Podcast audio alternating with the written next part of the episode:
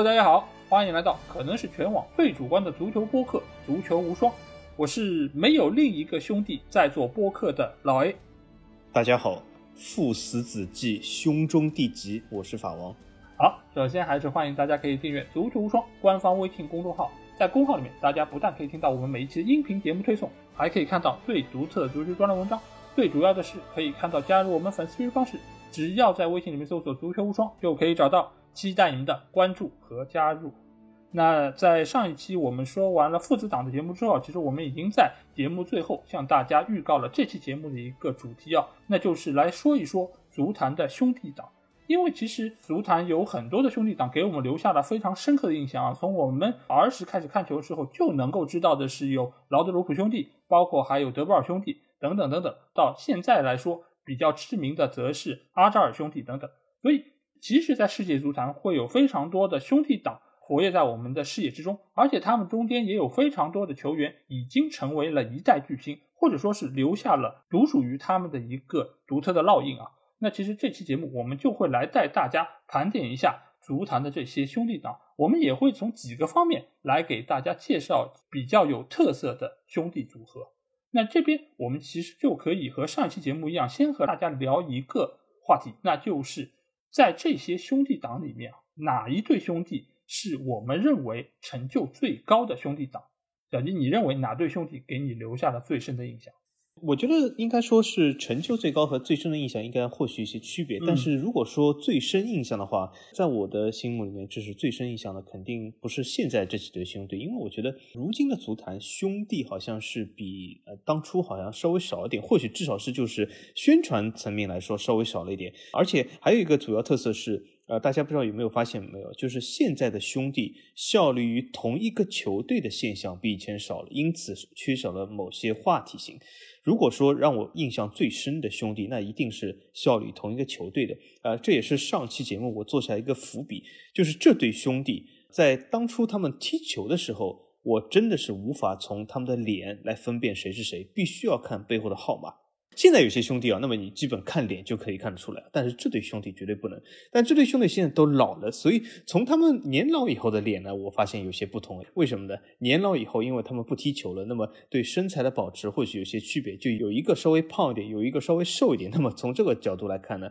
那基本就是兄弟的脸我能够分清楚了。那么这对兄弟是谁呢？就是我们非常有名的效力于这个荷甲巨人阿贾克斯的德波尔兄弟。这对兄弟呢，是给我留下最深印象的。那为什么是最深印象？我简单说一下，就是我以前有一期节目曾经说过，就是法王第一次看欧洲足球，刚开始看的时候，其实就是看的这个荷甲。由于种种原因吧，当时，那么荷甲里面呢，当时就有一对这个德波尔兄弟，而且这对兄弟长得非常的像。这对兄弟呢，其实我们今天这个节目也可以说一下，就我们今天说的有些兄弟是呃双胞胎兄弟，有些兄弟就是。不同年份出生，当然是同一个父母的兄弟。那么双胞胎兄弟呢？毕竟我们不是医疗节目，所以我们并不会分析究竟是不是同卵还是异卵。呃，这究竟德布尔兄弟是同卵还是异卵，我也不清楚。但是这两个人长得非常的像，啊，长得非常像。大家可以看一下，就他们在球员时代在阿贾克斯效力的时候，真的是非常像。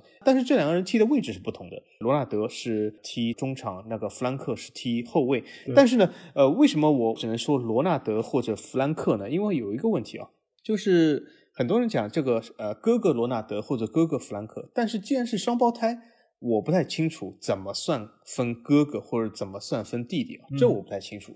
估计会有一种分法吧，就是谁先爬出来就算谁是哥哥，我也不清楚这个东西。但是德布尔兄弟出生的时候，我们并不在现场，那么究竟谁先爬出来，我不是很清楚。那么我就暂且称一个为罗纳德，一个为弗兰克。那么这对兄弟呢，给我印象非常深刻的印象。第二个原因就是，总体来说，这对兄弟的水平都是不错。因为有些时候，有些兄弟在足坛里面，甚至我们从来不知道为什么，因为他的兄或者弟虽然也在踢球，但是这个水平差距之大。基本就是，如果你不去深入研究的话，是根本不可能知道。就比如说多纳鲁马，对吗？有个兄弟，但他是什么水平，那真的是啊，谁都不知道，因为他的水平差距实在太大了。所以说，如果讲一对兄弟水平相仿，都有相当大的成就的话，我会选择是德布尔兄弟。而且这两个兄弟呢，他们都是入选了荷兰国家队，都是挺有名的。但是如果真的要讲他们硬实力的话，我这里也稍微点一下。就是我们都知道今天的荷甲是什么？刷数据联赛，就这个数据刷起来啊，真的是残暴，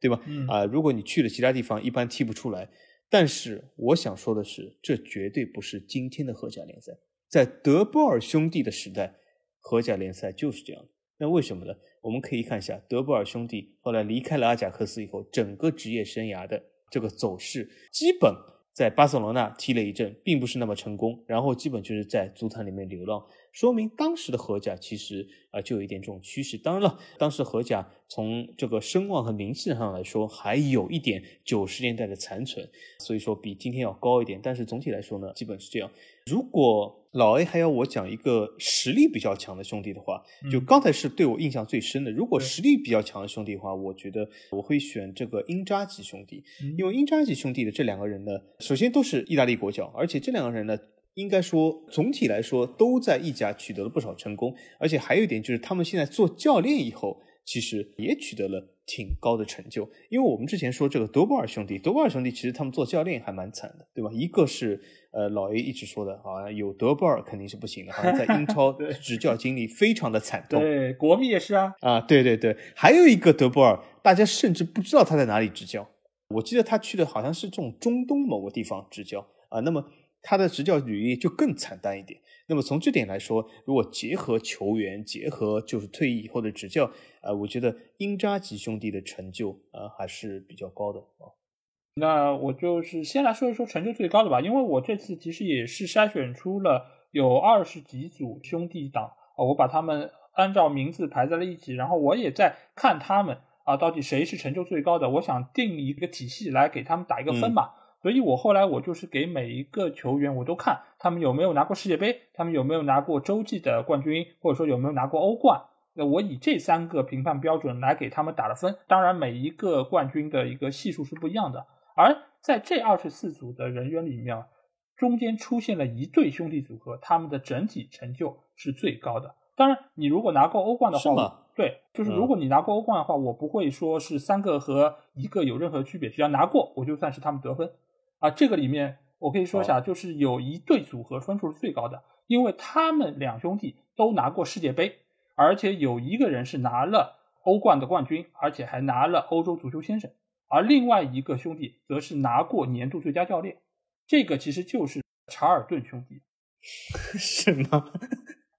我完全不知道。啊，一个就是现在曼联的名宿博比查尔顿爵士，因为他之前也是代表英格兰国家队拿到了六六年世界杯。而且他也代表曼联队拿到过欧冠的冠军，而且他的传奇一生，其实很多人也通过其他的一些渠道都能够知道，就是他是经历了慕尼黑惨案之后幸存下来的巴斯比男孩之一，而且他也和巴斯比爵士一起重新复兴了曼联的一个体系，使得最后球队可以重新慢慢的爬起来，拿到欧冠冠军。所以整个他的一辈子都是一个非常励志的场面，因为大家也知道，在慕尼黑空难之后啊，其实整个飞机上面。一共是有二十三个人，其实是不幸罹难的。所以，其实整个曼联队伍里面，大多数球员其实都在这场惨案之中其实是牺牲了。所以在这样一个局面之下，对于查尔顿他本人的一个打击也是非常大。据说他在刚刚经历这个事件的几个月的一个时间范围之内啊，经常会半夜就是做噩梦梦醒。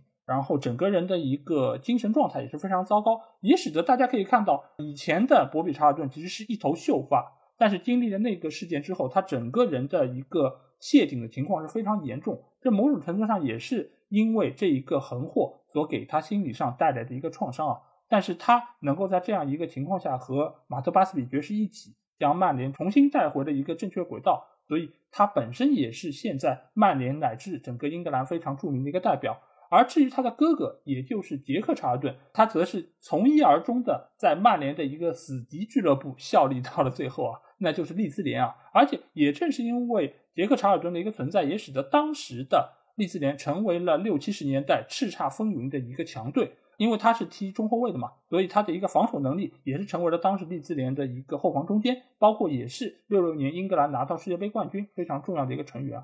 所以目前来说，我觉得这两个成员在我的这个评分体系里面得分是最高的。所以查尔顿兄弟，我要在这里给他们提上一句。哎，我想问一下小季啊，你猜一猜啊，在这个体系里面第二高分的是谁？这两个人你熟悉，而且你知道我本来是要猜这种远古大神啊，嗯但是既然你说了我熟悉，我知道，那么我远古大神就不猜了，因为我对远古大神都不是很熟悉啊。嗯呃，甚至刚才你说查尔顿之前有兄弟这件事，我之前我都不知道查尔顿有兄弟啊，因为我只知道有这个查尔顿爵士，但是啊、呃没有听说过这个兄弟一说。嗯呃，如果说两个人都成就很高，甚至要爬到第二的话，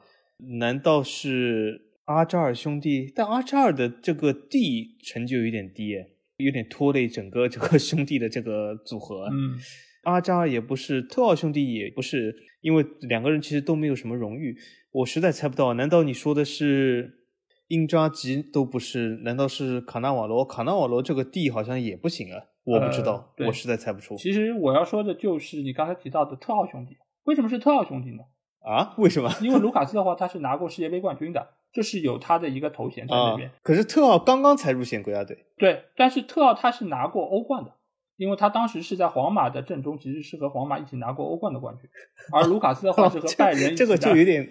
原来是这样，有点像巴特尔拿了这个 NBA 对总冠军一样，对对对，因为就是因为 这个只是因为冠军嘛，就是我并不是从就是个人荣誉，比如说哦你拿了多少个最佳球员，啊或者说这样的一个方式啊，对，这只是我的一个评判体系上面的一个正好一个巧合嘛，嗯我正好看到这样一个可能是大家并不会特别想得到的一个人选啊。就是卢卡斯·阿尔南德斯还有嗯特奥他们这个，而且这一对组合最近也刚刚是打了欧国联的比赛，对吧？而且他们也是对同时入选了国家队，这个也是对于他们兄弟来说是非常印象深刻的一点啊。但如果说是贯穿嗯我看球的这么多年来，给我印象最深的一对兄弟组合，我个人觉得还是曼联队的内维尔兄弟，因为这对兄弟啊，嗯我个人觉得还是非常的很有很有名气。对，第一是很有名气，这个第二他们大家都朗朗上口。对对对，而且他们的性格方面，我个人觉得也是非常的迥异吧。就是某种程度上，他们打的位置差不多是对应的，但是他们性格又有比较大的一个区别。因为加里内瓦大家知道，就是嘴比较大，而且就是比较敢说，经常会有一些语不惊人死不休的这么一个感觉。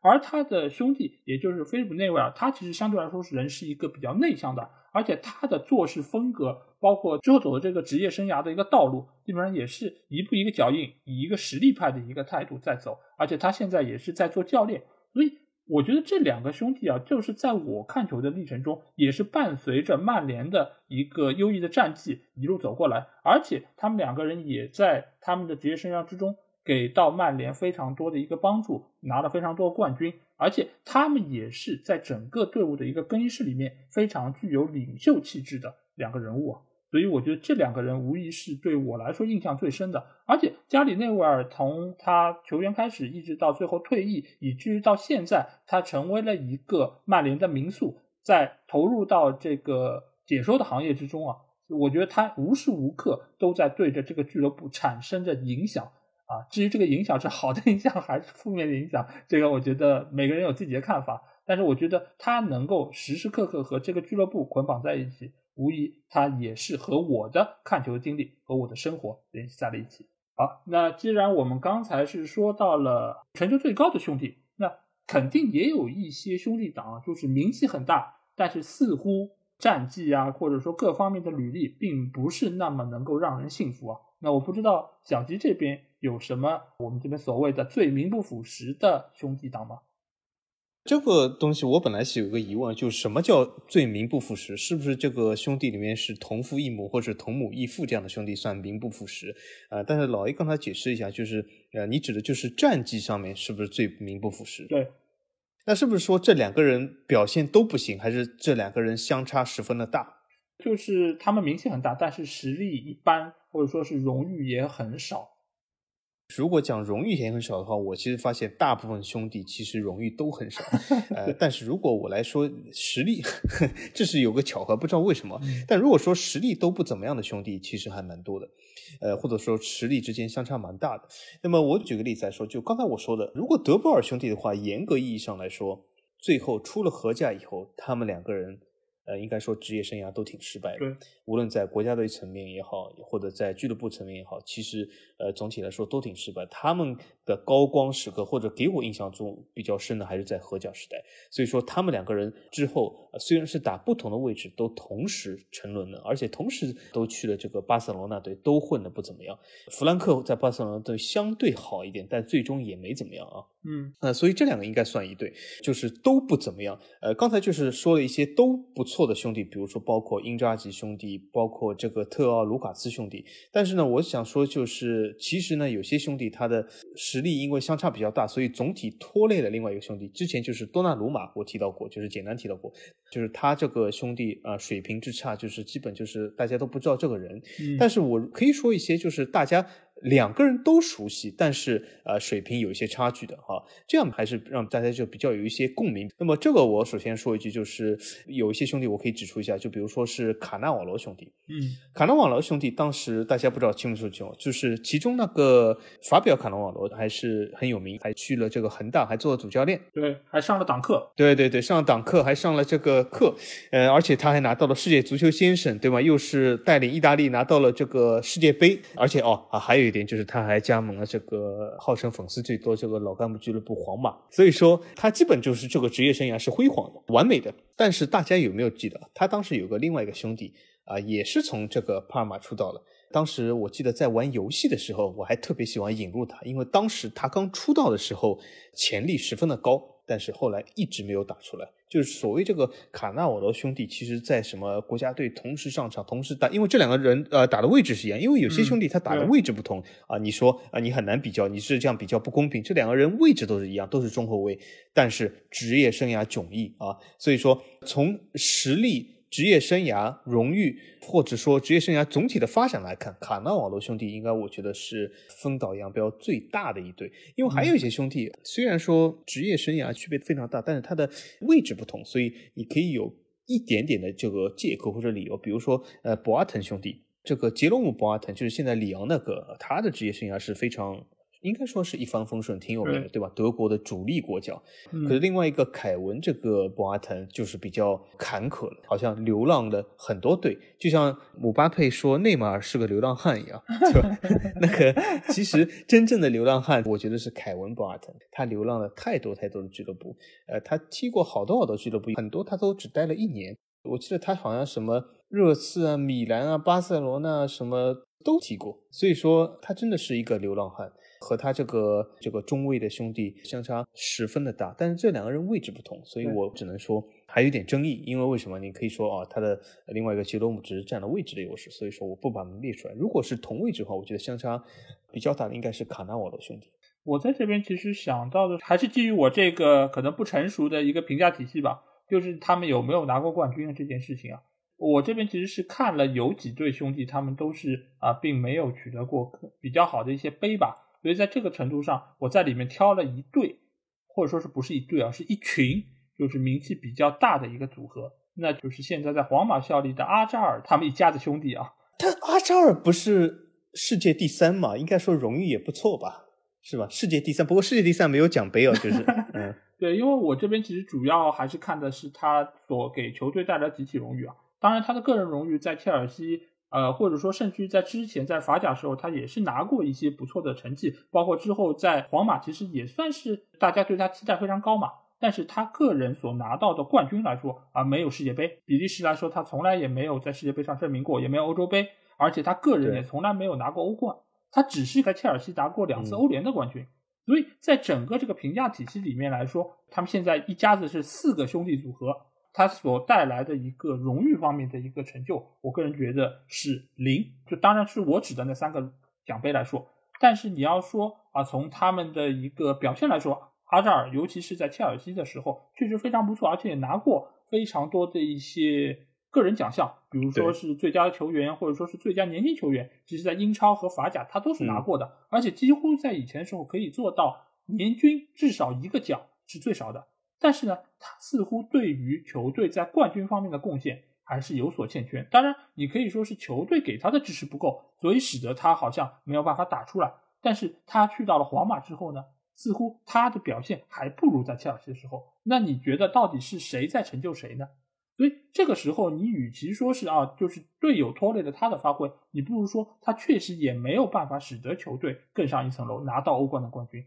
当然，欧冠可能也是需要运气，或者说也需要个人的一些努力才能够达到的一个成就。但是你看，就是他所在的队伍，包括比利时，也一直被大家认为是世界排名第一的球队，但是他也没有办法在欧洲杯或者说是在世界杯上能有更大的一个突破，甚至于你在欧欧国联都拿不对，是的，就所以我就说，相对于我可能这里可以提一些其他的也没有拿到任何杯的这些兄弟组合，比如扎卡，对吧？或者说科瓦奇兄弟，还有姆彭萨、阿尔这两个人有兄弟，我都不知道哦。姆彭萨我知道，对，哎呦，老 A，嗯，天呐！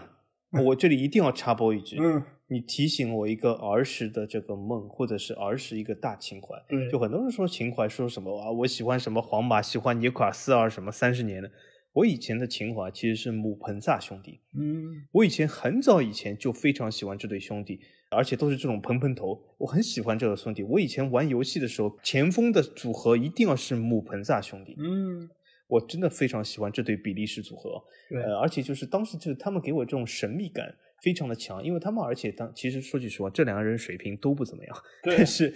就这种比甲的神秘感，而且当时就是我看法甲、比甲这种就是比较有这种神秘感的联赛的时候，就是这两个人给我很多憧憬，所以姆彭萨兄弟是我真的儿时最喜欢的一对兄弟，我竟然刚才忘了。对，是的，而且你知道吧，他们现在已经落魄到一个什么程度？你可以想象吗？就是居然他们在懂球帝这个网站上。你输姆彭萨这个名字，搜出来这两个词条，居然是没有照片的，你 真的可以想象他们的境遇是多么的惨淡啊！真的是，我也觉得很吃惊。对，回到刚才那个话题，就是这些其实也是没有在职业生涯中拿到过任何我刚才说到这三个级别的杯的球员，那是不是阿扎尔兄弟这个名气是要比他们都大一点？所以我才会把阿扎尔兄弟他们放出来。也对，从世界杯角度来说，的确这对兄弟或者这对组合。这一群兄弟都没有拿过，嗯，对。但是我也说了，就是他们的个人能力我还是认可的。而且阿扎尔尽管现在在皇马走的这个路确实并不是太顺利，但是我还是期待他能够有一天能够最起码是打出自己的个人风格吧。呃，不过现在他的弟弟，也就是在多特效力的这个小阿扎尔，其实我个人觉得他的发挥还是非常不错。尽管他和他哥哥的一个打法和套路并不是完全一样，因为。大阿扎尔的话，他基本上还是以带球能力强，而且最后有相当好的一个终结能力而著称。而小阿扎尔的话，我个人觉得是他的突击能力，而且他在中场的一个传球调度能力，可能都要比阿扎尔可能更好一点。而且小阿扎尔他相对来说他的活力，还有就是在整个球场上的一个作用，我个人觉得都是现在这几个阿扎尔里面最强的。至于下面两个弟弟啊，包括一个在比甲效力的第三个兄弟，以及。现在似乎还没有完全崭露头角的，就是小小小阿扎尔，对吧？最起码你能说明，就是比利时的一个未来的人员的储备还是非常丰富，而且他们这个家族也诞生了非常多不错的球员。只不过和他们盛名之下的一个比较来说，他们所拿到的荣誉还是有所欠缺。好，那在说完了名不副实的兄弟之后，其实接下去我其实设的这个环就是想要和大家。聊一聊我们儿时的这些回忆，或者说是这些给我们留下比较深印象的这些兄弟党。那在这个环节里面，小吉要给我们先介绍的第一个兄弟党是谁呢？我先插播一个兄弟党吧。其实我本来呃没有着重说，但是老 A 既然说了这么多阿扎尔兄弟这件事，那么我再插播一点嘛。就这次我推出几个概念，既然顺着阿扎尔兄弟，我推出一对什么兄弟呢？我把他们称之为死敌兄弟。啊，什么叫死敌兄弟呢？不是说真的这两个人是有之前就是我节目开头说的兄终弟及这种王位继承关系啊，就像沙特这种地方，这个死敌关系呢，死敌兄弟，我指的是他们曾经在同一个时间效力于两支死敌球队啊。那么阿扎尔兄弟其实就这样，就是刚才老 A 说的大阿扎尔和这个呃阿尔阿扎尔。这两个人呢，呃，当然很多比利时球员都去法甲。阿扎尔兄弟呢，也是生于这个比利时离法国很近的这个边境上，那么也是比利时的法语区。那么这两个人呢，就是在职业生涯的开端呢，都去了法甲效力。比较有意思的是，一个人是效力于里尔，另外一个人也是效力于里尔大区的朗斯。呃，这两个球队呢，就是一个非常大的死敌关系，最近才刚刚打过一次。那么当时比较有意思的是，这两个兄弟同时同一个赛季效力于两支死敌，所以他们在比赛的时候我不知道会怎么样。这两支死敌，而且经常比赛会大打出手，所以这两个兄弟，我觉得或许在场面上会比较尴尬，所以我把他们称之为死敌兄弟。那么另外一个阿扎尔兄弟，我觉得还有一个什么特色呢？不知道老 A 有没有发现啊？嗯，呃，有些兄弟刚才我说德波尔兄弟长得是非常像，对，但是阿扎尔兄弟。说句实话，这毕竟是兄弟和双胞胎的区别出来了。就是阿扎尔兄弟其实长了有一点神似，但是没有那么的像，对吗？对，呃，所以呃这两个人其实在脸上还是有一些略微的区别啊。但是我借着这个东西呢，我想说第二组就是我本来要说的，呃，第一组兄弟叫什么？叫颜值之差兄弟。呃，就这两个兄弟颜值啊。大相径庭，虽然是兄弟，但是总体来说呢，就是这两个兄弟，一个颜值非常的一般，呃，像忍者神龟；还有一个颜值呢，非常的帅，呃，这得是什么兄弟呢？既然我都说忍者神龟，呃，对，呃，对啊，那就是姆巴这个姆巴佩兄弟。嗯，姆巴佩兄弟，姆巴佩兄弟，其实我刚才想说，也是实力差距十分明显的。但是因为姆巴佩的弟弟姆九佩，他是踢那个中场，而且是偏防守的中场，所以说两个人位置有点大相径庭。你不能通过这个，由于位置不能说一个人水平就低，因为毕竟他是一个，他也不是说防守中场嘛，应该说准确的形容一下是这种盒子到盒子的中场，就是中场的中场啊。那么姆九佩呢，他的特色是什么呢？他也在巴黎。他以前就是姆巴佩弟弟续约的时候啊，我本来想发入群里的，正好这个时候他是在什么时候续约的？正好是在这个广大皇马球迷认为姆巴佩将要租借巴黎一年的时候，这个时候姆巴佩弟弟续约了。我本来想发入群里，作为一块石头激起层层波浪，我就是姆巴佩续约了，当时有这个标题。但是呢，后来我想啊，毕竟我法王不是标题党啊，所以说我就没有发。但是姆九佩呢，的确是和巴黎签了长约，他的合同要到二零二四年到期。所以说，我觉得姆巴佩如果真的要离开的话也没问题，反正巴黎有另外一个姆巴佩，而且是一个更帅的姆巴佩。大家可以去看一下网上这个颜值，姆巴佩的弟弟，我觉得最大的特色就是帅，应该是一个非常非常帅的球员啊。这就是我说的第一。组啊，颜值之差啊，但是从另外角度来说，其实姆巴佩，我指的就那哥哥啊，基里安姆巴佩，其实不是那么的挺和蔼可亲的，但是并不是很帅啊，像忍者神龟是肯定，但他的弟弟是非常像明星一样啊，所以我觉得如果姆巴佩是有他弟弟颜值的话，我觉得不得了。哎呦，这个球星不得了！这个球星就是集颜值与水平于一身的话，我觉得这个巴黎无论怎么样都要把他按住。但现在因为姆巴佩毕竟是颜值有点缺陷了，所以说我觉得去皇马也行，而挺符合皇马的气质。这就是我推出的第一对颜值之差兄弟。好的，其实我想说，就是有些球员啊，颜值高不高，完全看和谁比啊。因为现在和姆巴佩可以对比的那个球员，长得更加的呃，就是难看一点。所以姆巴佩的颜值看上去好像还比较能够接受，所以他不用比他弟弟长得更好看，他只要比他的竞争对手长得好看一点就可以。那正好我这个第一对要说到的兄弟档也是和颜有关的一件事情，就是我这边觉得长得最像的一对兄弟档，哎，不是德布尔兄弟啊，不是德布尔吗？嗯，我这边觉得长得最像的兄弟是以前在曼联效力的拉斐尔和法比奥这对兄弟。这对兄弟啊，真的当年就是在曼联的时候，我完全分不出来他们。蓬蓬头，对，而且发型也一样，长相一样，身高也一样，对，而且他们踢的风格也是一个左边路，一个右边路。当然啊，法比奥是可以打左右边路，而拉斐尔的话相对来说是打右边路会比较多。而且这两个球员也是非常年轻的时候就被签到了曼联队。我记得当时好像还有一个标题啊，就说好像两个十六岁的少年双胞胎一起被签到了曼联队。而以后这两个兄弟可以一起上阵，哎，这个其实我觉得当时的一个卖点也是非常足啊，因为呃这两个球员也是被据称是极具潜力，而且之后他们被福格森派上场之后，我就觉得尤其是拉斐尔他在边路的一个突破以及他的一个助攻能力啊，放到现在的比赛来说，我觉得妥妥的就是一个阿诺德啊，因为他的防守能力也并不是说特别的好，但是他的助攻能力以及一脚传球的能力都是非常的强。如果是用现在这个技战术打法的话，我觉得他一定能够比当年有更好的一个成就。而法比奥的话，尽管他的一个个人成就以及他的一个实力啊，和他的兄弟是有一点点差距，但是他贵在有比较好的一个适配性，他可以被安插到不同的位置上，所以对于球队丰富打法上来说，仍然也是非常好的一个组合。但是他们最让我困惑一点就是，你如果像在以前我们看英超直播的时候，因为以前也不是高清，对吧？这个屏幕也没那么大，所以我在远远看他们比赛的时候，这两兄弟我根本分不清楚谁是谁。如果不看他们背后的号码的话，我真的就搞不清楚。嗯，尤其是这个发型一样，对，发型一样更有迷惑性。对，而且他们的身高其实差距也不大，而且他们的打法、跑动的样子也很类似。所以我不知道他们的对手是不是看到这两个球员的时候也会有点懵逼，到底谁是谁？对，所以这个其实是我觉得长得最像的一对兄弟啊，而且这两个兄弟先后其实也都在法甲效力过，对不对？还有一个现在还在南特队踢球，好像是法比奥还在南特踢球，而拉斐尔当年是在里昂队效力过一段时间，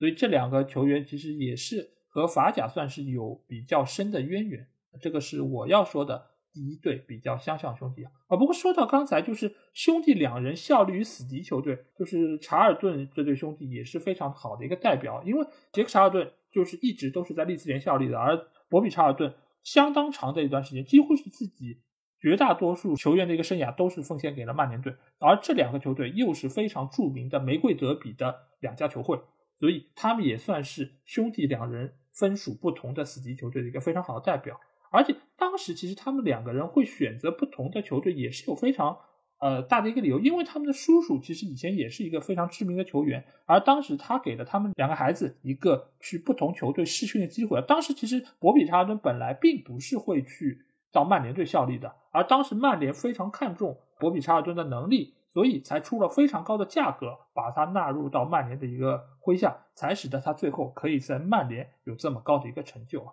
所以这也是我刚才讲到的，就是效率与死敌的兄弟两人。那下一组，小金你要给我们谈到的比较有意思的兄弟党是什么呢？再紧接着刚才老 A 说这个所谓的两个非常迷惑性的兄弟，就是他们的外形、体征、发型都一模一样。呃，我这里突然之间想到一件事啊，就是我之后推出来这个兄弟好像也是具备这样特征，是不是兄弟嗯很多都喜欢用一样的发型啊？就之前我说的这个德布尔兄弟，为什么他们具有普遍的迷惑性？就是这两个人连发型都一样，我就不知道为什么，就都梳了一个这种老实人的头发，就是。呃，怎么说呢？或者说就是没有发型，对吧？就这两个人连这个发型都一样，我就觉得有点过分了。为什么要这样子呢？那么我现在要推出这个兄弟呢，我把他们称为双帅兄弟，就是这样两个人其实都非常帅，而且是不同的帅法。但是呢，这两个人也有个特征，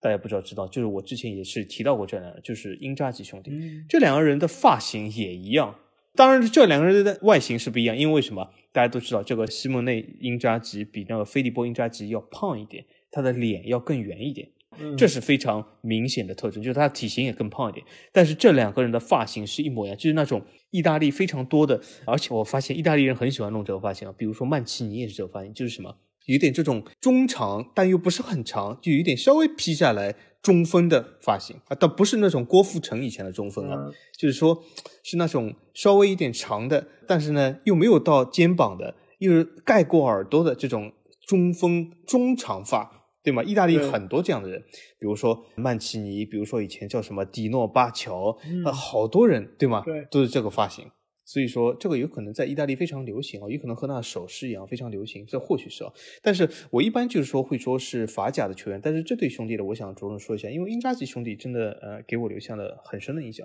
就之前我就提到，就是他们两个人首先。实力都不错，而且呢，执教呢也都非常成功，对吧？一个执教了米兰，另外一个执教了国米啊，而且呢，另外一个小英扎吉其实在执教上更成功一点，在拉齐奥也是表现非常不错。因为为什么拉齐奥这个队我以前关注很久，不知道大家有没有听过之前节目，就是拉齐奥这个队其实实力真的不怎么样，但是被小英扎吉啊带入了欧冠。而且不止一次，所以说，呃，我觉得小英扎吉在执教上的成就还是不错，而且他非常喜欢打三后卫，呃，又是三后卫，又是执教不错，又是这么帅，呃，我觉得我推荐他另外一个俱乐部，就是非常适合打三后卫，但是现在就是不打，就是巴黎哦，所以我觉得小英扎吉代替波切蒂诺还是挺有意义的，啊，颜值非常符合，所以说这对兄弟呢，我是挺喜欢的。大英扎吉，我相信。听我们这个足球无双的所有听友就不需要我来再解释一下大英扎吉，因为如果你连大英扎吉都不知道的话，我觉得应该是听一下其他有台的节目，因为我们这个门槛比较高啊。那么，所以小英扎吉呢，小英扎吉，呃，我相信就是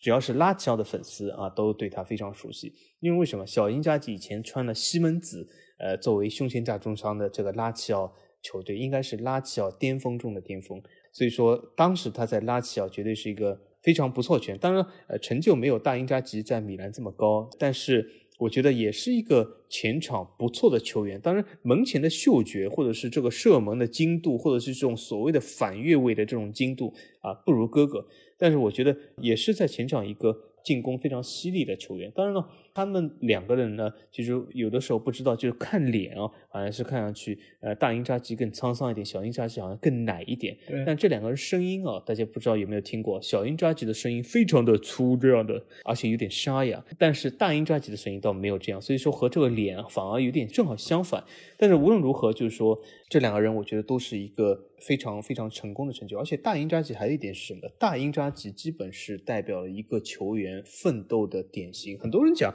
我要像 C 罗一样努力。其实 C 罗努力嘛，我知道他肯定是这种，那个叫什么威尔逊啊，就是什么这个健身房的常客。但是他究竟努不努力，我先两说。但是我我想说，就是这个大英扎吉真的是一个从没有丝毫背景、没有丝毫的经纪人提携，从屌丝打起的一个典范啊。就是他以前是那种非常小的球队，一步步打出来，在意大利，然后呢加盟了尤文，加盟了米兰。所以说，整个职业生涯呢，应该说是这才是非常励志的。那么小英扎吉呢，好像职业生涯相对来说没有这么坎坷，但是呢，最后成就也没这么高。那么总体来说呢，我觉得这两人是一对非常和谐兄弟。但是呃，比较遗憾是什么呢？这两人没有同时效力啊，同同时执教是绝对不可能。好像除了利物浦以外，好像同时执教这种履历，我觉得呃，应该说球队比较少有。那么这两个兄弟，我觉得今后的交集。呃，会比较少，只能成为对手啊，比较遗憾。但是我挺喜欢这对兄弟的。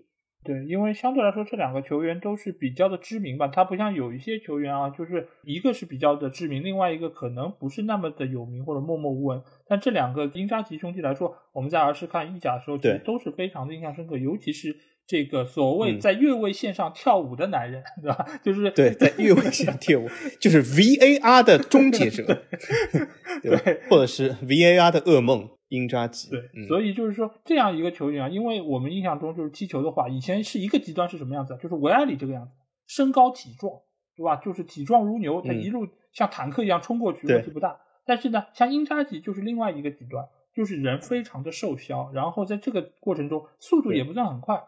脚法也不是很好，带球也不是太好，但是呢，他就是可以没有带球做强能力，对吗？就是最后一下，对，就是你放到现在的球场上来说，说真的，应该是没有太多的机会，因为现在的对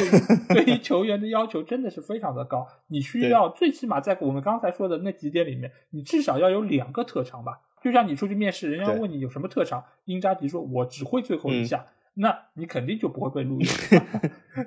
而且还有一点啊，英扎吉如果到现代足球的话，他的数据掉一半。那为什么掉一半呢？是因为他一半的进球会被 VAR 切掉，就是线一拉，结果差了一毫米，不行不算，对吧？所以他数据至少掉一半。我觉得掉一半已经算是客气了。为什么这么讲？因为他压根就拿不到这个球队的主力前锋的位置，他连去越位的机会都没有。因为放到现在世界足坛，根本就没有这样球员的一个容身之地啊。你可以说是现在球队的打法有更加的革新，那另外一方面其实也是对于很多有天赋的球员是关上了大门。其实我觉得这方面也是很可惜，因为以前我们的这些球员，你可以看到有各种各样的特色，高的、矮的、胖的、瘦的。你说连埃尔顿这种胖成这样都能够去踢球，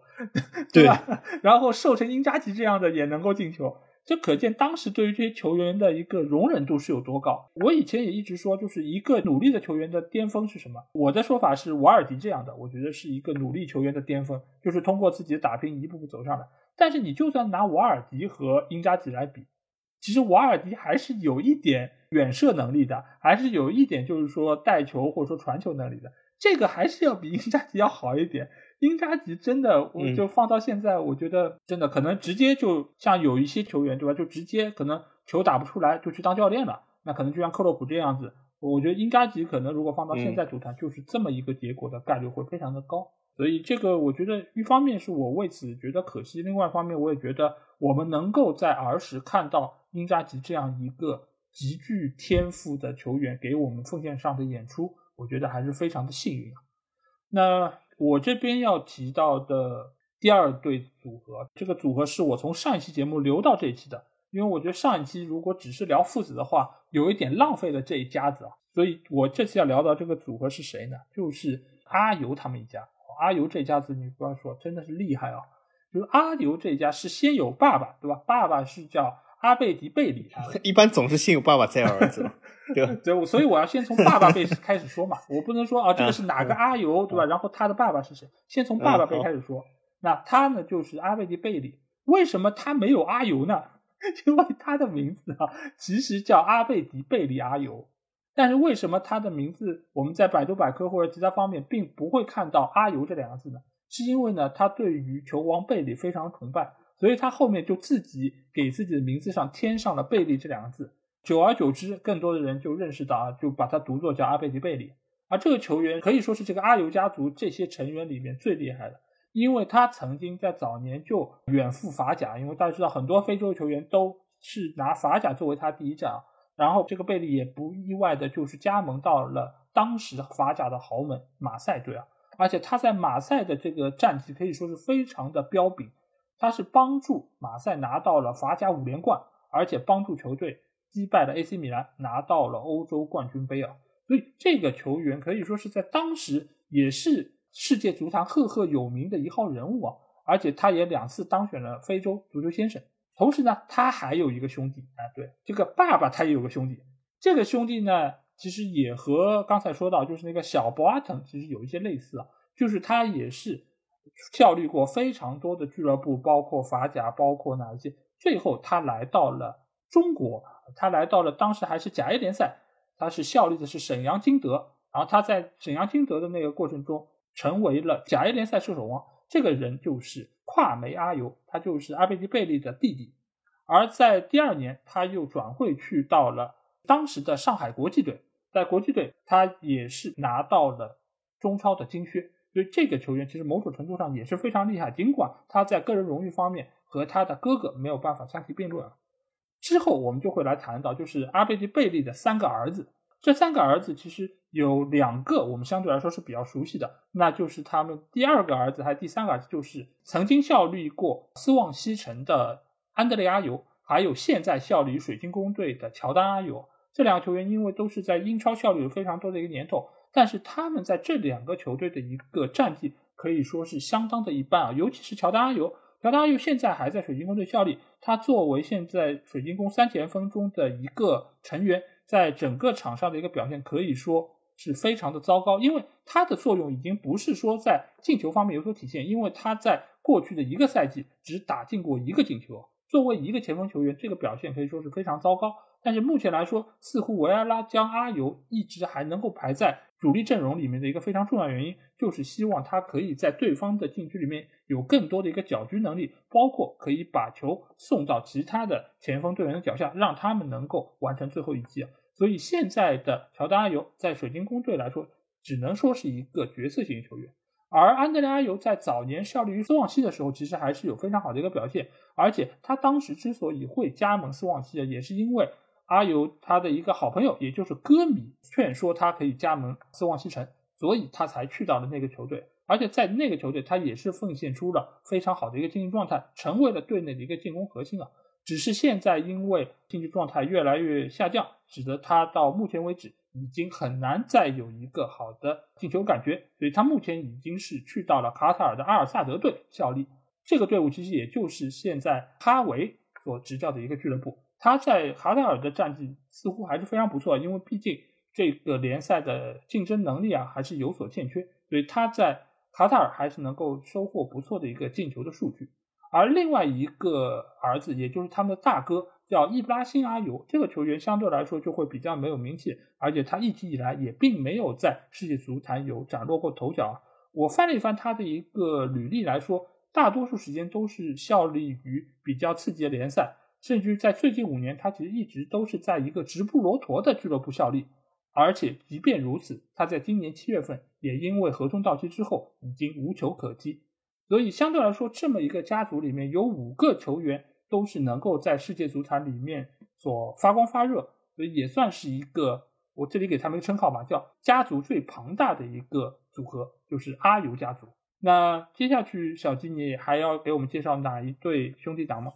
接下去我本来想说一对非常简单的一对兄弟，嗯就是这个卢卡斯和特奥兄弟。就是这两个兄弟呢，当然就是之前老 A 其实已经提到了，就这两个兄弟呢，呃，应该说是一个是法国国家队的新贵，另外一个呢是其实已经跟随法国国家队就是拿到了世界杯。呃，嗯所以老 A 刚才说他们竟然是能够列到第二位啊、主要是由于一个在皇马的躺冠，还有一个就是在这个世界杯中的冠军啊。呃，的确，呃这一层我没想到。从冠军的角度来说，其实是这两个人看样子成就挺高，而且这两个人本身年纪都不是那么大，那么已经有这样的冠军呢，应该说是不错。那么其中有一个呢，很明显就是我相信他又可以再次拿到德甲冠军，然后另外一个呢，啊、能不能拿到意甲冠军，我觉得不太可能，但有点两说。呃，但是呢，他很有可能可以拿到下赛季的法甲冠军，所以说从冠军的层面来说，这两个人应该说都是挺成功的。而且这两个人的颜值来说呢，应该都还行。但是呢，我觉得这两个人颜值有点痞，就是不是那么的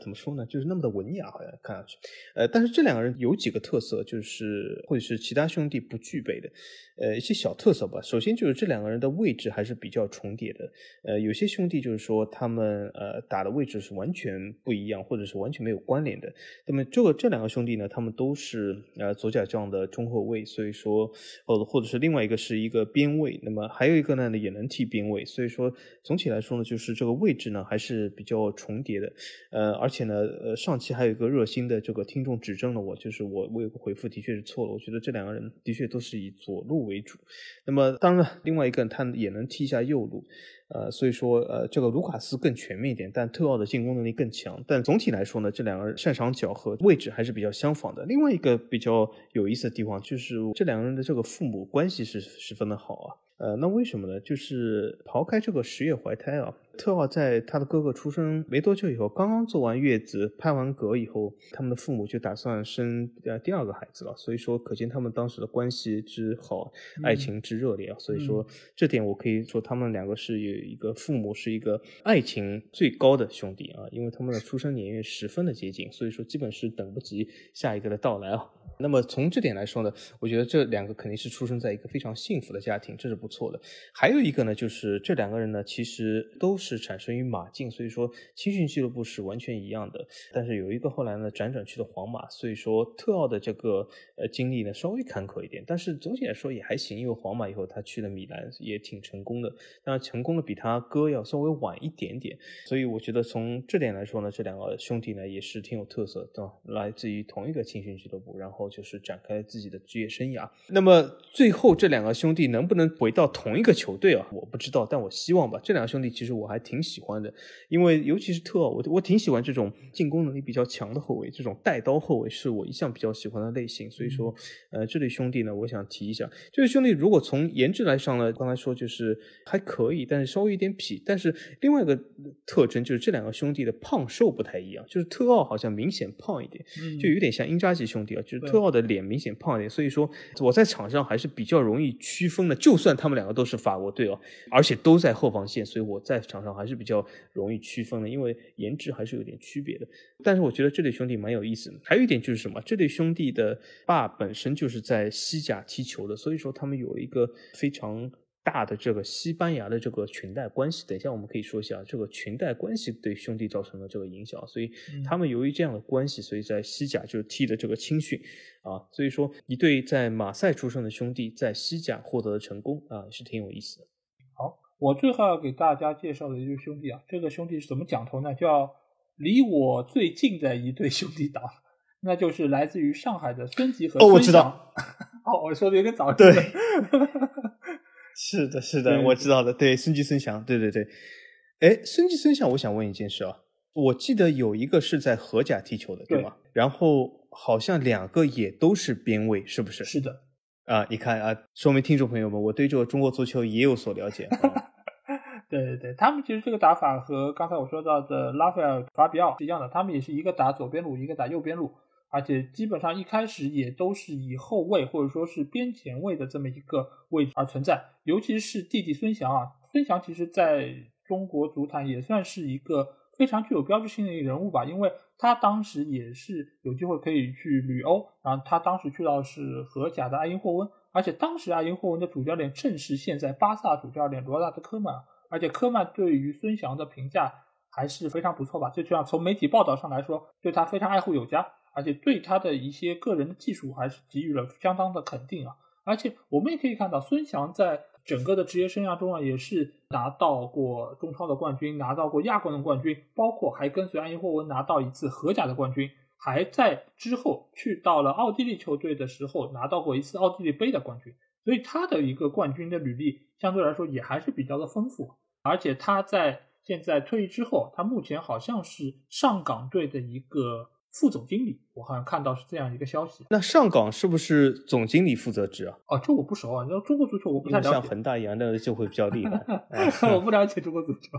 对对，然后孙吉的话，相对来说他的个人成就要比他的弟弟略为逊色啊，而且在退役之后也没有说是。像他弟弟一样能够进入俱乐部呃成为一个管理者，而是以青训作为他的一个主要的方向，而且他目前也是在五星体育作为一个体育评论员，所以他们兄弟俩现在走的路其实是非常的迥异吧。而且另外一方面就是之前我在短评里面其实说到，就是我今年给我女儿报了一个足球的班嘛，这个足球的班其实也是孙吉和孙祥他们开的一个培训机构。哦，是他们自己教的吗？不是自己教，就是他们也是找了一些教练啊，然后因为在有各个校区啊等等这样，然后他们也会在青训方面有比较多的一些投入，其实也是对于未来的一些球员的培养，我觉得也是尽他们的一份绵薄之力吧。所以我觉得在这里要特别提一下，来自于我们上海的这对兄弟组合孙吉和孙翔。哎，我还有个问题啊，就是他们是不是双胞胎啊？对呀。啊，那怪不得，不然我想他不可能就是起这个哥哥名字叫吉的时候，已经预测到会有个弟弟哦，那肯定是双胞胎，所以说叫吉祥。对，而且他们两人其实长相还蛮像的，尽管你不能说是完全认不出来谁是谁，但其实长相还是非常的像。而且他们曾经好像也是在一些节目里面说过，他们就是兄弟之间的默契吧。那其实我觉得这里就可以先来问一个问题啊，就是你觉得在世界足坛里面，就像这种真正的双胞胎兄弟？相比于其他的这些兄弟党来说，是不是会有更大的优势？呃，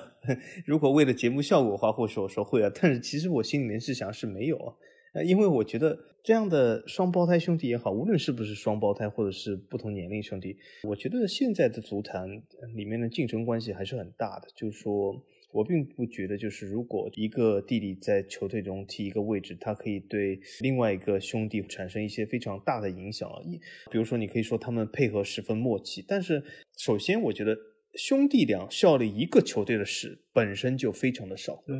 那么兄弟俩效力一个球队还配合默契的，就是这两个位置是形成配合的，嗯，那更是少之又少。就之前我说的德布尔兄弟，一个后卫，一个中前场的进攻球员，他们两个如果形成默契，就是我猜想估计只能是一脚长传，然后前场找到他，然后一脚射门。但是这样的进攻有点简单粗暴啊，所以说这不是就是传说中的长传冲吊嘛？所以说应该说是比较少，所以我觉得能够在场上起到的作用应该是非常少的。但是如果在场外的作用，我相信是有，因为至少可以有一个引荐的作用嘛。而且如果你的兄弟本身是一个球霸的话，那么其实应该说是超过引荐的作用。比如说姆巴佩不是坚持要求他弟弟也续约吗？你看这就是超过了引荐的作用，对吗？这肯定是有帮助，但在场上的帮助，我觉得是相。当有限，那其实就是你的意思，还是这不是双胞胎？其实对于他们在球场上的作用其实是不大的，至少我没有看出来。嗯，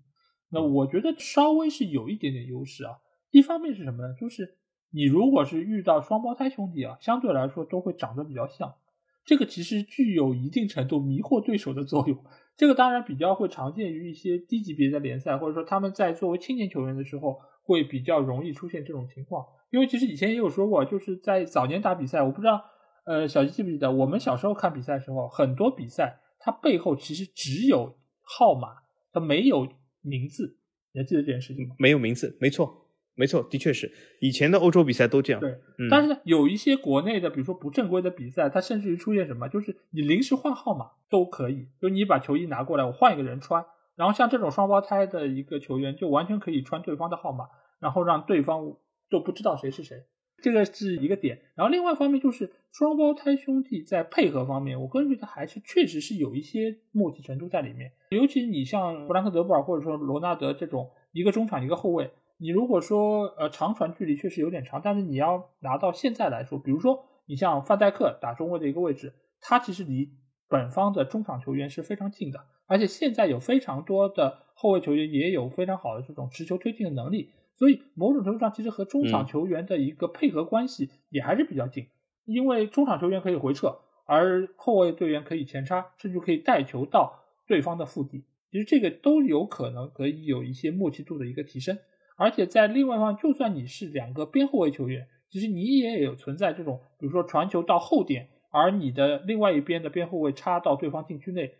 呃，射门、射门，突然射门，对对，这种样子的一些，包括而且他们在比赛之外，他们回到家里，他们其实也有更多的机会可以交流，包括他们对于有些事物的看法也会比较的一致。这个其实对于他们自身在更衣室里面的一个地位，我觉得也非常重要。就比如说，你像内维尔兄弟，他们都是在更衣室里面非常一言九鼎的一些人物。当然，某种程度上，在一开始他们肯定并不是那么的稳固。这个时候，你说我在更衣室就我一个人重要，还是说我在这里还有一个我的兄弟？我兄弟的意见肯定跟我是一样的，对吧？这个时候，他对于在更衣室里面发表意见，或者说是对其他人施加影响，我觉得还是会有一些作用。所以，双胞胎兄弟在这方面，我觉得会有一些些的啊优势在中间。当然，其实某些程度上，它的一些优势也是体现在如果只要是兄弟都有的一个优势上。就比如说你刚才说到姆巴佩和他的兄弟，姆巴佩对于大巴黎施展的这个影响，给到他的呃弟弟的一些好处，其实我觉得这个是另外一个层面的一些问题啊。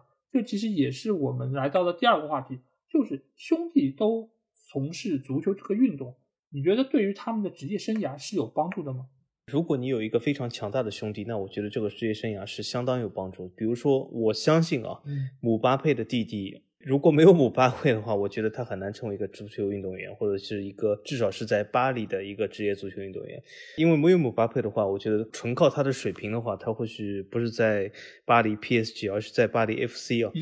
那么这种裙带关系呢，其实不仅仅是姆巴佩，还挺多的。比如说唐纳鲁马，嗯。当罗马的兄弟也是因为他和米兰的续约，就是一定要带着他啊。上一期节目我们讲过，就是父子间的这个裙带关系，比如说波切蒂诺父子、齐达内父子，对吗？都是靠爸爸在球队中有一席之地。嗯，那么这个姆巴佩和唐纳鲁马呢，就是典型的靠自己的兄弟的发挥出色啊，在球队中有一席之地。当然，这种东西呢，我个人觉得这不是说提倡不提倡问题，我觉得这这总体来说印象或者是造成的影响不是那么好。如果我是比如说这个队友的话，我们这个球队里面有个呃某某某的兄弟，反正就是因为是他的弟弟啊，每次续约都要轮到他啊，或者怎么怎么样，为了他就要少续约另外一个名额，我觉得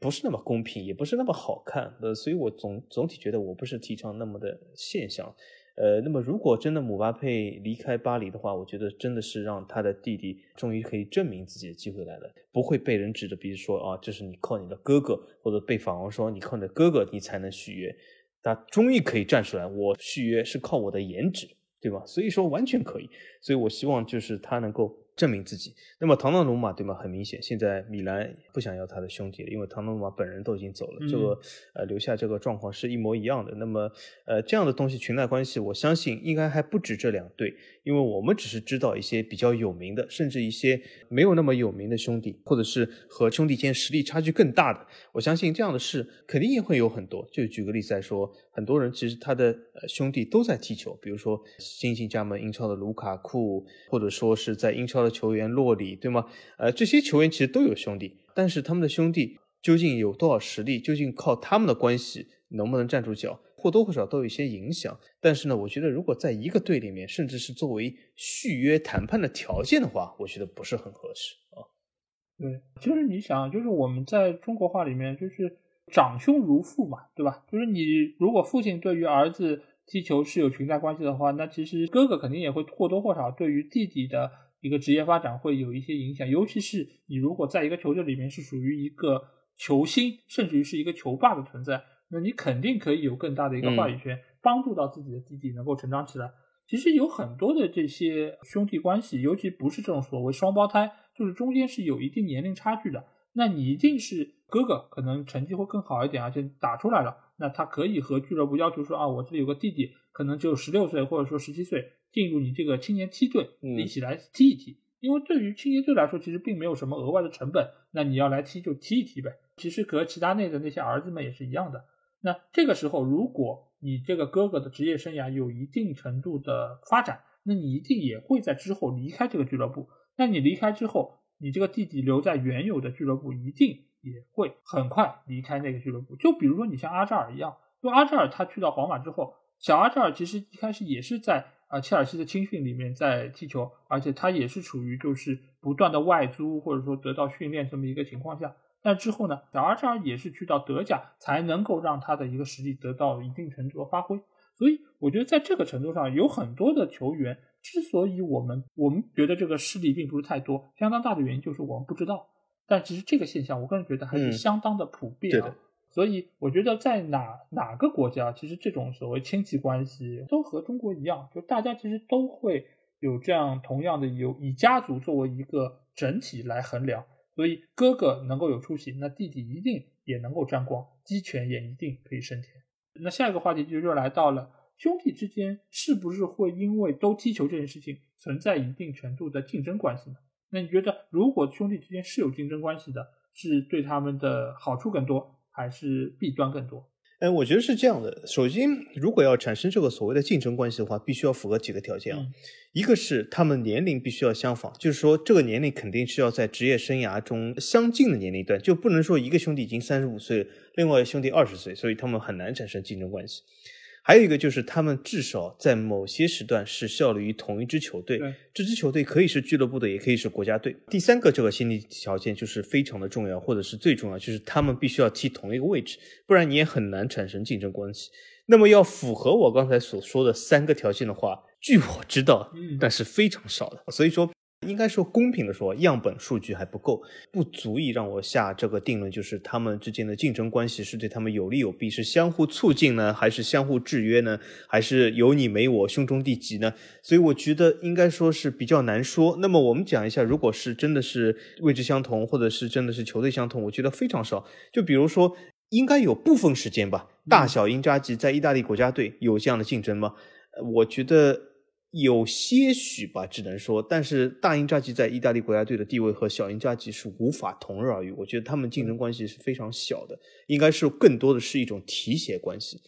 那么我们再说卡纳瓦罗兄弟，对吧？都在帕尔马踢中后卫，可是这中间如果卡纳瓦罗还在帕尔马时期的时候。这两个人的其实等级关系也非常的大，对吧？一个是青年队，一个是成年队的这样的主要核心，呃，也是非常多的差别。所以说，据我知道，就是如果在位置、球队、年龄都要相仿的情况下，或者相同的情况下，这样的兄弟本身就很少。老爷，你知不知道有任何的兄弟，他们是在同一时期、同一个位置效力同一个球队吗？如果是像你刚才说的话，那其实拉斐尔和法比奥某种程度上可以算是同一个位置，因为其实法比奥是可以左右边都打的，其实他们的位置是能够有所重叠的。但其实我之所以会问这个问题，其实一个初衷是什么？就并不一定他们需要在一个球队，就是你比如说是两个人，就算是位置一样吧。那你在不同的俱乐部其实也能够拿来做对比啊，就比如说你这个球员打的风生水起，而你的弟弟可能在另外一个球队打的比较一般，就比如说像博格巴的那几个兄弟，对吧？那你肯定跟博格巴没办法相提并论，那你肯定还是会拿来做对比的嘛，毕竟你可能两兄弟、三兄弟都可以放在一个体系里面，因为你们有共同的姓氏，而且你们拥有同样的一个基因。那你肯定还是会拿来做对比，那你觉得这个中间会有一定的竞争关系吗？就是我可能要想比你发展的更好。这么样的一个程度，如果从这个角度来说，我倒觉得是有一点的，而且是比较正向的。嗯，因为我突然之间就是想到几对兄弟啊，他们之间就是在不同俱乐部啊，位置相仿，我觉得是相互促进的。比如说刚才老 A 说的阿扎尔兄弟，我觉得小阿扎尔其实看到大阿扎尔如此成功也挺励志。现在小阿扎尔其实在德甲、在比利时国家队踢的都不错，甚至从某种意义呢上来说，我觉得在比利时国家队的威胁比大阿扎尔还要大一点。当然，他们踢球风格对吧，都是中场球员，呃，风格有点有点不同，一个。是一个带球推进的坦克，另外一个是刺客型的，所以说有点不同。但是呢，我觉得各有特色吧。应该说是双方其实在这种程度上竞争还是蛮成功的，因为相互提携嘛，或者是相互鼓励、相互促进。小阿扎的成长也很快。当然了，有一点不好就是这两个人好像貌似都是受伤，伤病是非常多的，就是都是玻璃人啊。呃，所以说从这点来说，好像也有点传染。这也是基因的一部分。哦，有可能是基因的一部分，对，这玻璃的基因，对吗？玻璃属性。另外一对兄弟，我觉得位置相仿，但是在完全不同球队的，就是这个埃尔兰德斯兄弟，就是那个特奥和卢卡斯。那么这两个人呢，应该说是位置相仿啊，相互我觉得也促进，对吧？一个是哥哥进了国家队，弟弟现在也终于进了，然后呢，哥哥已经在拜仁证明自己，弟弟啊在米兰也是相当程度的崛起了。这两个兄弟，我觉得发展的轨迹都不错。哥哥相对弟弟来说呢，稍微的剥离了一点。当然，我希望这个基因不要传承啊。弟弟来说呢，应该说最近发挥还行，但是好像弟弟有一点缺乏哥哥在防守上的稳健度啊，好像这个有所欠缺。但是我觉得，或许家里面的时候，呃，虽然他们并不住一起啊，因为 因为一个住在慕尼黑，一个住在米兰，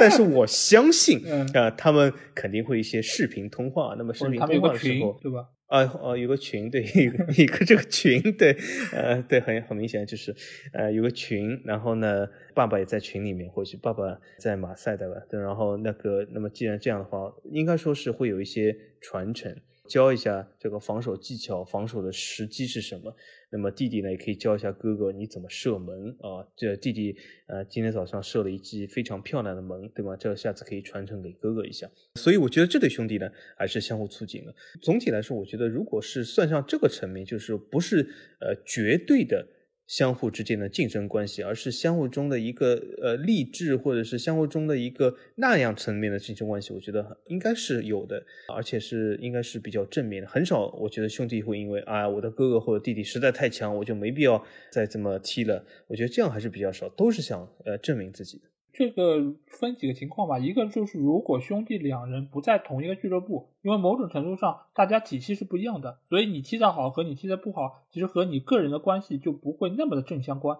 所以你在自己心理上的一个压力也不会那么大。但是你也可能会遇到，就是你和你的兄弟在一个俱乐部，这种情况比较少见。但是如果遇到这个情况下，我觉得或多或少还是会有点压力，因为毕竟你们所处的一个大环境是差不太多，然后也会更多的被别人拿出来。来做对比啊，这个其实我觉得可能会有一点点的弊端在中间，但是大多数情况，我个人觉得还是非常的正面。而且因为两兄弟他们在不同的环境里面，他们肯定也有不同的自己的心得体会和他们的一些感悟。这个其实对于他们日常的一些交流中，我觉得也能够对他们的球技能够有一定程度的一个增长。总体来说，兄弟之间这个也不能叫是竞争关系，我觉得更多程度上是一个促进关系，能够使得双方。都成为更好的一个球员。那最后一个问题就是，小金，你觉得现在来说，就是兄弟党是比以前来说是多了还是少？因为没有这个数据统计啊，那么我初步印象好像是比以前少了一点。就是以前，比如说我们动不动就是比较有情怀，说啊德布尔兄弟，还有什么姆彭萨兄弟，这些都比较多。嗯，但现在来说，我觉得相对来说少一点。我不知道具体原因啊，或者是为什么会产生这样现象，不太清楚。或者是因为兄和弟的之间的呃竞争关系，因为为什么？如果有其中一方他踢的不足够的好。很明显，作为这个球迷的角度来说，你肯定不会知道他，因为你被我们所知道球员，其实说句实话，他已经是相当成功了。嗯，呃，无论他是谁，只要是已经被球迷知道，说明他已经有一定的地位了。那么从现在来说，我可以这样说，就是现在或许兄和弟之间同时在踢球，应该也是非常多，但是能够被我们同时知道的现象，应该说是比以前少了一点。至少我看上去这么说。具体原因是什么？我其实想了一下，我也想不到，或许有什么东西制约了这个，我也很难想通。老 A 你怎么看呢？我的第一感受也是比以前要少。为什么会少？我想了几个理由吧。一个方面就是现在可能由于足球市场的一个成熟，所以有更多的球员能够被挖掘出来。也使得以前你可能啊，你哥哥能打出来，你弟弟也能够在你的影响之下。靠群段，呃，群带是一方面，群带是一方面，还有就是你哥哥的实力能打出来的情况下，你其实可以给到弟弟的提携是比较高的。所以这样的话，弟弟只要不要特别的拉垮，其实还是能够一起被选到队伍里面去的。尤其是在青少年的层面，因为一般来说以前的这些兄弟啊，都是进了同一个俱乐部的青年队，然后再一起打出来。之后才能够一步一步往前走，而在这个情况下，以前因为你面临的竞争并不是那么多，就比如你以前这一对兄弟中间肯定有一个打的相对差的，但是呢，你也没有另外的球员可以来替代掉他。那这个时候，不管俱乐部是从宣传的口径上考虑，还是从整体实力上的一个体现，他们也希望这对兄弟党可以一起出现在队伍里面，最起码对于对外的一个形象上来说是一个正面的一个输出。但是现在球队会更加务实一点，就是你实力不行就是不行，那我们也不会把这个作为更大的一个卖点，因为之后他们也会发现，就算我们球队里面有兄弟党存在，也很难给我球队的一个形象上面有所加分。这个我觉得也是在现代的一个传播的途径上面，他们有所新的认识啊。最后就是，就比如说你这个弟弟实力是比较差的。你与其跟着哥哥在比较好的一个球队里面混，在青年队里面不断的打那些预备队比赛，还不如去到一个差一点的球队里面打一个轮换主力，就对于你这个职业生涯的提高可能是更大一点的。所以现在也有越来越多的兄弟党，其实也不太愿意说，我就是跟哥哥在一个俱乐部，尽管哥哥是能够给到我一些照顾，也能够给到我更多的一些好处，但是。对于我的职业生涯来说，可能未必是一件特别好的事情，而且你永远将生活在哥哥的一个阴影里面啊，除非说你的实力和哥哥真的差特别远，就是一个可能像阿扎尔一样，一个可能跟现在可能第三个或第四个弟弟一样，差距比较大，那 OK，那我在青年队混着，或者说我能够提高自身的水准，那我觉得也是可以接受的一个情况。但如果两者的实力差距其实并不大，可能只是差半个档次，那。我与其跟你哥哥在这里混，我还不如去一个新的俱乐部。我一旦如果有一个好的教练能够挖掘到我身上的一个潜力，我没准还是可以在其他的方面胜过你这个哥哥，也不一定。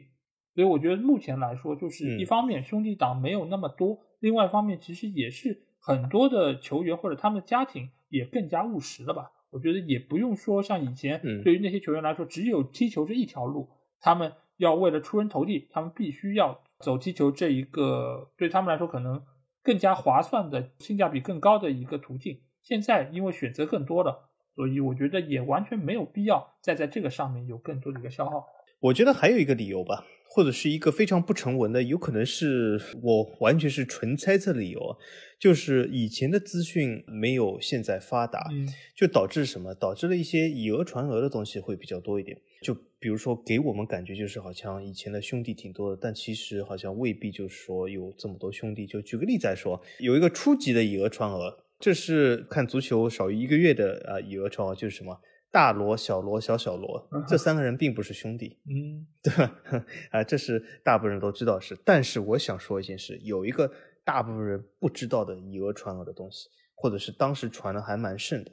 啊，就是什么？当时意大利里面的。曾经有传言说迪诺巴乔和罗伯托巴乔 是兄弟，呃，这这绝对是谣言啊！这绝对是谣言。这两个人没有任何兄弟关系，这两个人的关系就有点像什么？马云和马化腾啊，马云并不是马化腾的兄弟啊，所以说我觉得。我猜想有可能以前我们都是靠一张这种足球报、体坛周报，其他都是开头是一张报，后来都瞎编，对吧？以前也没有这种论坛，没有扫盲，所以说很多我记得就是小时候有传言什么，哎呀，意大利兄弟组合，当时我甚至都听到别人说意大利兄弟组合，迪诺巴乔、罗贝托巴乔，对吧？这其实对吧？马云、马化腾的关系吧，所以说。有可能是这个原因吧，有可能是一其中一个小小的东西吧。嗯嗯，但是其实我觉得还有一个原因啊，就是以前因为我们看球的途径其实比较依赖的就是世界杯或者说是欧洲杯这样大型的赛事啊。但是由于这样大型的赛事，他们是以国家队来作为一个参赛队伍，所以这个时候你会发现一点，就是很多国家队啊，因为它某些位置上的人员比较短缺，所以呢，它比较容易招进来兄弟党。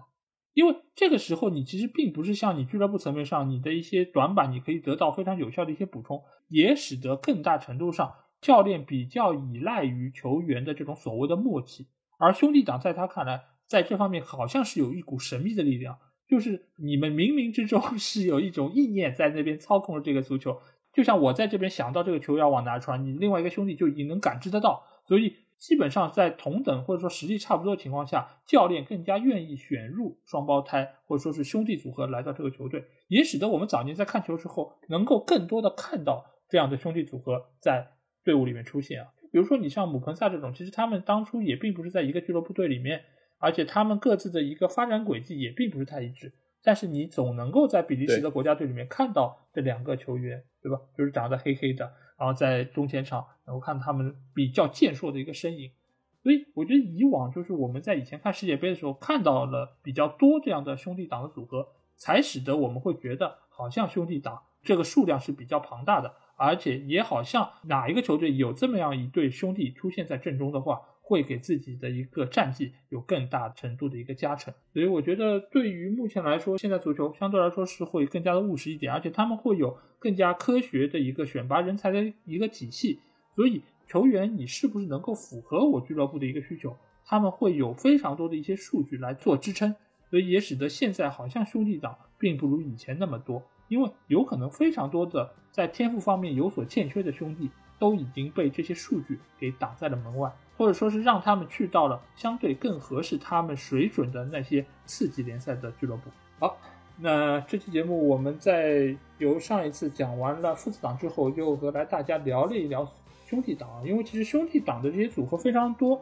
即便是我按照他们各自的名气和实力筛选出来的这么几十组啊兄弟来说，其实我们也并没有每一组都聊到，中间其实也不乏一些非常知名的球员，就比如说以前巴西队的苏格拉底还有拉伊这一对，其实也是非常著名的兄弟组合，而且这两个球员也是对于当时巴西国家队的一个战绩非常重要的人物啊。苏格拉底大家知道，足球博士。对吧？也是当时踢出了所谓巴西队最优雅的足球，而拉伊的话也是帮助巴西队在九四年拿到了世界杯的冠军。所以这一对兄弟组合，尽管他们是兄弟啊，但是他们的年龄差距也非常大。但是我们因为时间的关系，也没有办法更多的介绍到他们的情况，包括还有我们知道的迪亚哥和拉菲尼亚这对组合，对吧？一个在利物浦队效力，而另外一个在大巴黎。而且他们目前来说也是代表不同的国家队在效力，中间其实也是有非常多有意思的一些话题点，但是可惜我们没有办法能够一一和大家罗列啊。